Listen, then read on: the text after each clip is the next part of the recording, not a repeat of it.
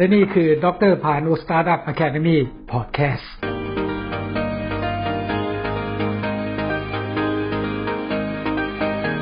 สวัสดีครับ ผมดรพานุลิมาครับ วันนี้ผมจะมาคุยเรื่องของโปรแกรมออนไลน์ coaching บรรทัดฐานใหม่ การสร้างปรับเปลี่ยนทักษะความสามารถเชิงสัพัฒนาบุคคล ผมเรียกตัวนี้ว่าเป็น New Normal Program Online Coaching Developing Personal Competency Skills Build Skills Up Skills Read Skills ครับ ก่อนอื่นนี้ผมขอมาคุยเรื่องผลกระทบจากภาวะวิกฤตโควิด -19 ต่อเศรษฐกิจไทยก่อนครับ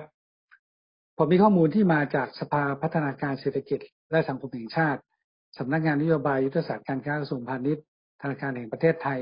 สภาอุตสาหกรรมแห่งประเทศไทย สภาการค้าไทย สมาคมธนาคารไทยครับ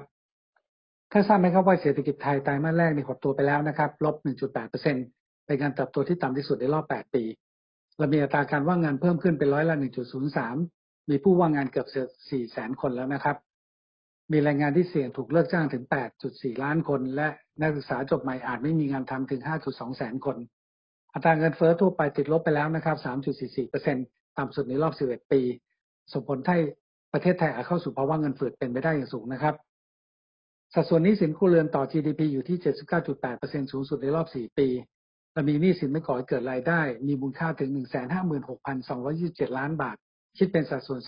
3.23%มันมีภาวะการส่งออกไทยคาดการแนวโน้มหดตัวต่ำกว่าลบ5.8%ครับสำหรับผู้ประกอบการโรงแรมมีการปิดตัวไปแล้วกว่า 900 แห่งทั่วประเทศสำหรับตัชนีความเชื่อมั่นผู้ประกอบการท่องเที่ยวเท่ากับ 57 ลดต่ำสุดในรอบ 9 ปีครับ ในโปรแกรมออนไลน์ที่ผมพูดถึงโปรแกรมออนไลน์ coaching ตัวนี้เนี่ยเพราะผมเห็นแล้วว่าเรามี new normal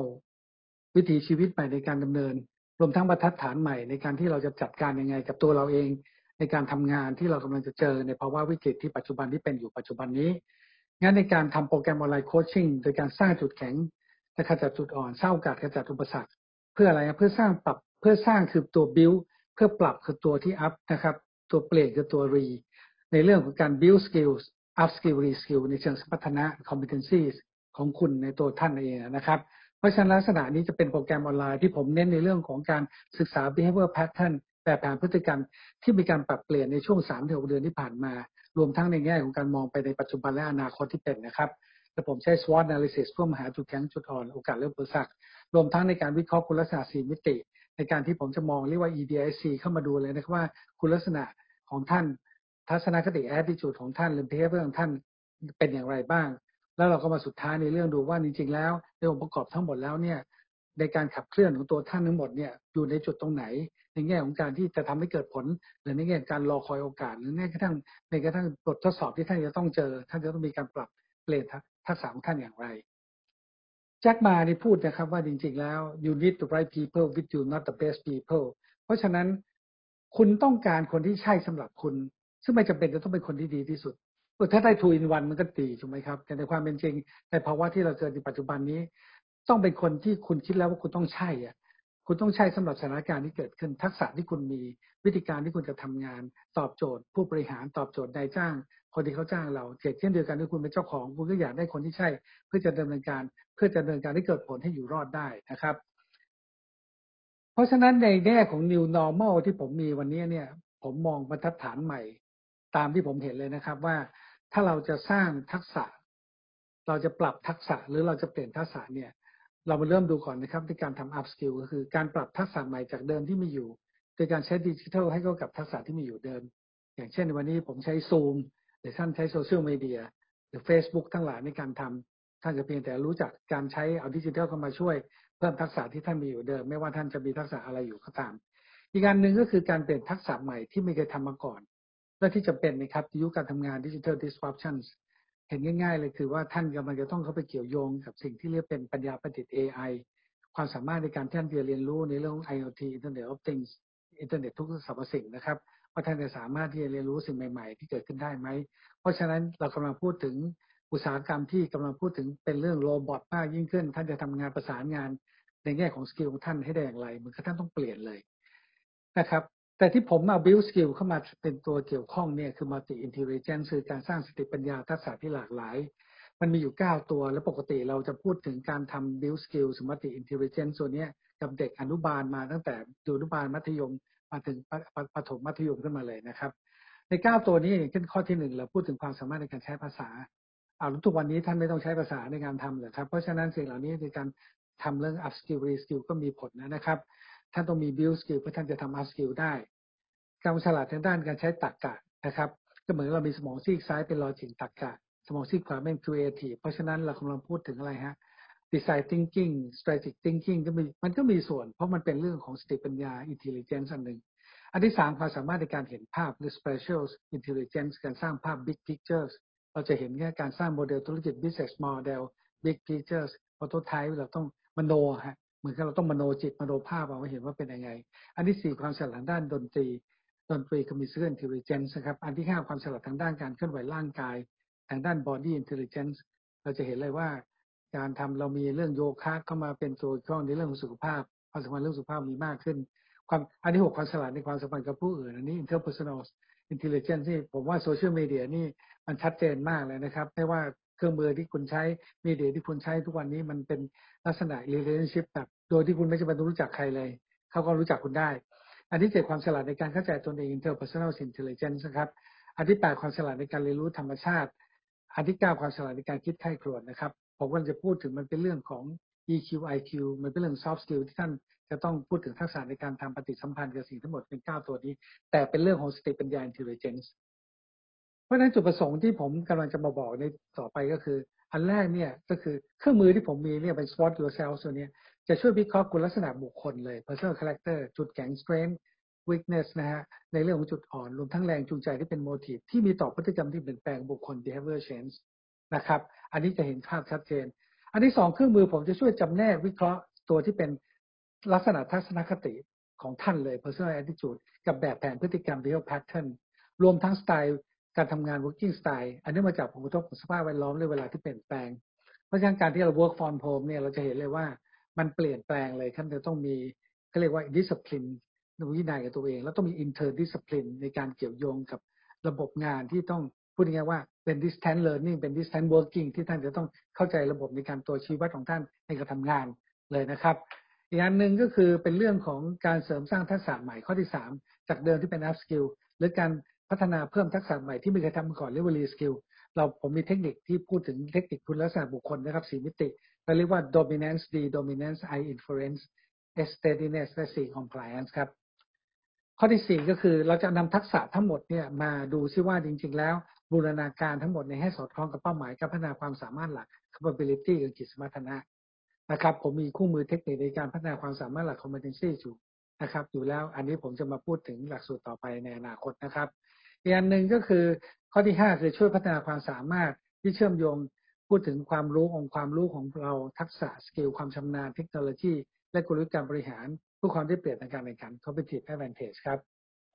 ตอนนี้เพื่อเรามาเป็นอย่างนี้ปั๊บเนี่ยผมมีหลักการอยู่ 2 อย่างก็คือ 1 การประเมินคุณลักษณะพฤติกรรมทักษะที่เปลี่ยนแปลง ผมเรียกตัวนี้เป็น EDIC personal character with behavior and skill assessment ก็คือการวิเคราะห์คุณลักษณะ4บุคคล ที่เป็นเรื่องของการทำ D dominance ครับ EDIC dominance นะครับ influence I S steadiness C compliance อีกอันหนึ่งก็คือเรากำลังพูดถึงการวิเคราะห์คุณลักษณะแข็งจุดอ่อนโอุปสรรคอุปสรรคนี่คือตัวรายงานที่ออกมาเลยครับว่าจริงๆแล้วท่านมีจุดแข็งจุดอ่อนโอกาสและอุปสรรคแล้วจะพัฒนาในเรื่องของการสร้างทักษะในการปรับทักษะในการเปลี่ยนทักษะให้ได้อย่างไร เพราะฉะนั้นเรามาดูก่อนนะครับหนึ่งข้อหนึ่งการวิเคราะห์ในเรื่องคุณลักษณะพฤติกรรมทักษะที่เปลี่ยนแปลงบุคคลเนี่ยในแง่ personal character ในแง่ของ behavior และ skill เนี่ยท่านจะเห็นเลยว่าในเรื่องของการวิเคราะห์คุณลักษณะประการเนี่ยนอกจากเราพูดถึงตัว D dominance ที่เป็นเรื่องของภาพใหญ่ชัยชนะ เป็น result oriented แล้วเนี่ยเป้าหมายที่ตัวเองเป็นเหมือนกับเป็นคนร้ายกับเคลื่อนเองเป็นความเป็นผู้นำท่านยังมีความยังมีเรื่องใน influence ที่เป็นเรื่องของ ความสามารถในการสื่อสารนะครับโน้มน้าวเป็นเรื่องของทีมเรื่องสปิริตแล้วเอาตัวเองเป็นหลักอย่างหนึ่งเป็น steadiness ก็คือเราเป็นการทำงานเป็นทีมนะครับ เป็นลักษณะที่อะไรร่วมด้วยช่วยกันอ่าเพราะฉะนั้นการเกาะกลุ่มอยู่ด้วยกันเป็นลักษณะเป็นเกาะเป็นกลุ่มเป็นคลัสเตอร์อยู่ด้วยกันเป็นทีมเป็นกลุ่มอันที่สี่คือ compliance ก็คืออันนี้ชัดเจนนะครับการปฏิบัติตามกฎเกณฑ์การปฏิบัติตามแนวทาง instructions พูดถึง fact based information ถึงมูลที่เป็นจริงพูดถึง details รายละเอียด ท่านทราบไหมครับว่าในสี่ข้อเนี่ยผมให้ท่านทำประเมินกับผมเนี่ย 24 ข้อนะครับท่านตอบคำถามผม 24 ข้อที่เกี่ยวข้องกับคุณลักษณะบุคคล 4 มิตินะครับที่เป็นเรื่องของตัว behavior trait นะครับ DISC ในคำถามที่เป็น assessment ตัวนี้จะถามเลยว่าตัวไหนที่ใกล้ตัวท่านมากที่สุดคือ most และตัวไหนที่เป็นตัวที่ไกลตัวท่านมากที่สุดคือ least ท่านตอบ 24 ข้อ ก็จะได้ภาพออกมาเลยครับ เป็นเรื่องของโครงสร้างพฤติกรรมที่จะดูเลยว่า ในแง่ของคะแนน DISC ของท่านมีคะแนนตกอยู่ตัวไหน และที่สำคัญก็คือ ท่านจะได้แบบแผนพฤติกรรมที่เกิดจากการเปลี่ยนแปลงจากจุดที่ท่านอยู่จากจุดที่ท่านไปใหม่ เป็นระยะเวลาในการเปลี่ยนแปลง รวมทั้งเรื่องการเปลี่ยนแปลงทักษะของท่านเป็นอย่างไร เพื่อเอาผลตัวนี้มาเปรียบเทียบดูเลยว่า ถ้าท่านจะเปลี่ยนท่านจะเป็นลักษณะสร้างทักษะ หรือท่านเป็นลักษณะปรับทักษะ หรือท่านเป็นลักษณะเปลี่ยนเลยอย่างสิ้นเชิงนะครับ แล้วนอกจากนั้นแล้วผมยังมีบทวิเคราะห์คุณลักษณะพฤติกรรมและแรงจูงใจ เพื่อตอบโจทย์นะครับว่าคุณลักษณะแรงใจของท่านเป็นอย่างไร รวมทั้งบทวิเคราะห์คุณลักษณะจุดแข็งของท่านนะครับ ว่าท่านมีจุดแข็งอย่างไรบ้าง ผมยังมีการวิเคราะห์ทักษะที่ควรจะพัฒนาและปรับปรุงด้วย รวมทั้งสิ่งที่ท่าน ทักษะที่ท่านควรจะหลีกเลี่ยง กับทักษะที่เกี่ยวข้องความถนัดในเชิงของความถนัดเชี่ยวชาญของท่านนะครับ ถ้ามีประสบการณ์ถ้ามีเชี่ยวชาญ ก็ยังทำให้ท่านเห็นว่าท่านมีแล้วท่านควรจะต้องเอาความถนัดของท่านมาทำให้เกิดผลให้ได้อย่างไร รวมทั้งผมยังมีทักษะที่แยกเป็นตามฟังก์ชันสายงาน อย่างเช่นทางเทคโนโลยีสารสนเทศนะครับ ผมมี 19 ตัวที่บอกเลยว่าทักษะของท่านเป็นลักษณะมีอยู่แล้ว หรือจะต้องปรับเปลี่ยนให้ไปอย่างไร หรือท่านมีทั้งสองแบบพร้อมกันเลยในแง่มีอยู่แล้วครับปรับเปลี่ยน